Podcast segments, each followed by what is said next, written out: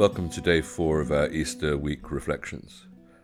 These reflections are an opportunity for us to slow down and to take a pause, and so we'd encourage you to find somewhere comfortable to sit and invite the Spirit of God to come and allow Him to minister to us as we reflect on the events of Holy Week. So, Father, we welcome your presence. We say, Come, Holy Spirit. Pour out your Spirit upon us and minister to us as we reflect on the Scriptures. We ask it in Jesus' name. Amen. Mark chapter 14, starting in verse 1. Now the Passover and the Feast uh, of Unleavened Bread were only two days away, and the chief priests and the teachers of the law were scheming to arrest Jesus secretly and kill him. But not during the festival, they said, or the people may riot. While he was in Bethany, reclining at the table in the home of Simon the leper, a woman came with an alabaster jar of very expensive perfume made of pure nard. She broke the jar and poured the perfume on Jesus' head. Some of those present were saying indignantly to one another, Why this waste of perfume? It could have been sold for more than a year's wages and the money given to the poor, and they rebuked her harshly. Leave her alone, said Jesus. Why are you bothering her? She has done a beautiful thing to me. The poor you will always have with you, and you can help them any time you want, but you will not always have me. She did what she could. She poured perfume on my body beforehand to prepare for my burial. Truly, I tell you, wherever the gospel is preached throughout the world, what she has done will also be told in memory of her. Then Judas Iscariot, one of the twelve, went to the chief priests to betray Jesus to them. They were delighted to hear this and promised to give him money, so he watched for an opportunity to hand him over. Jesus wakes again at the home of Mary, Martha, and Lazarus.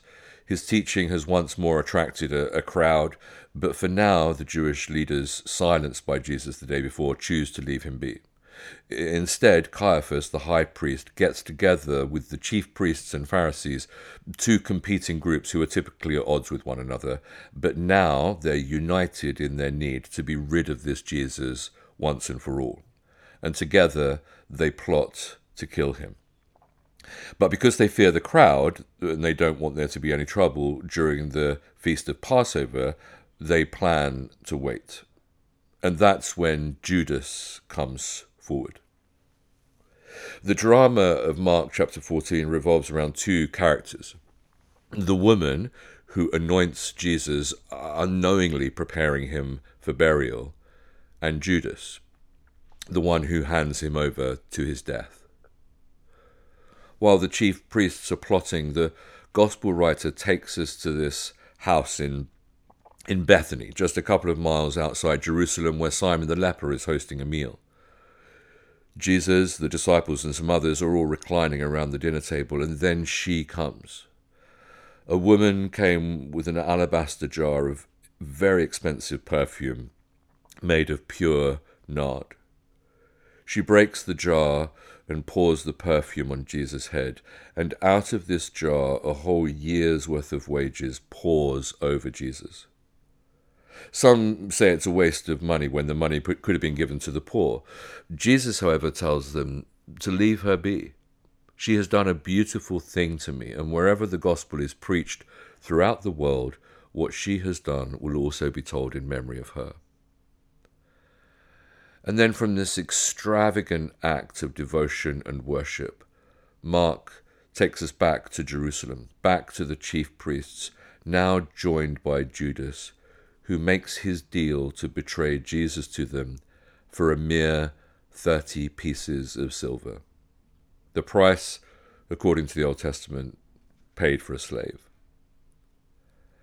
And the irony of this whole story is that while Judas may have known the value of the perfume running over Jesus' head, he doesn't see the real value of Jesus.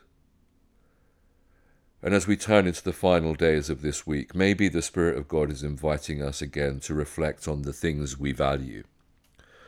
What are the things in our lives today that we value over and above Jesus? And in our own lives, are we like Judas, handing over Jesus for things that are actually worth a mere 30 pieces of silver. Father, we thank you for the opportunity to reflect on the events of Easter week. We ask that you would minister the truth of the Scriptures to us, that you would soften and open our hearts to your Spirit, that you would transform us with ever increasing glory into the wonderful image of your precious Son, Jesus. Come, fill us with your Holy Spirit this day. Pour your presence out upon us and give us your peace. In Jesus' name. Amen.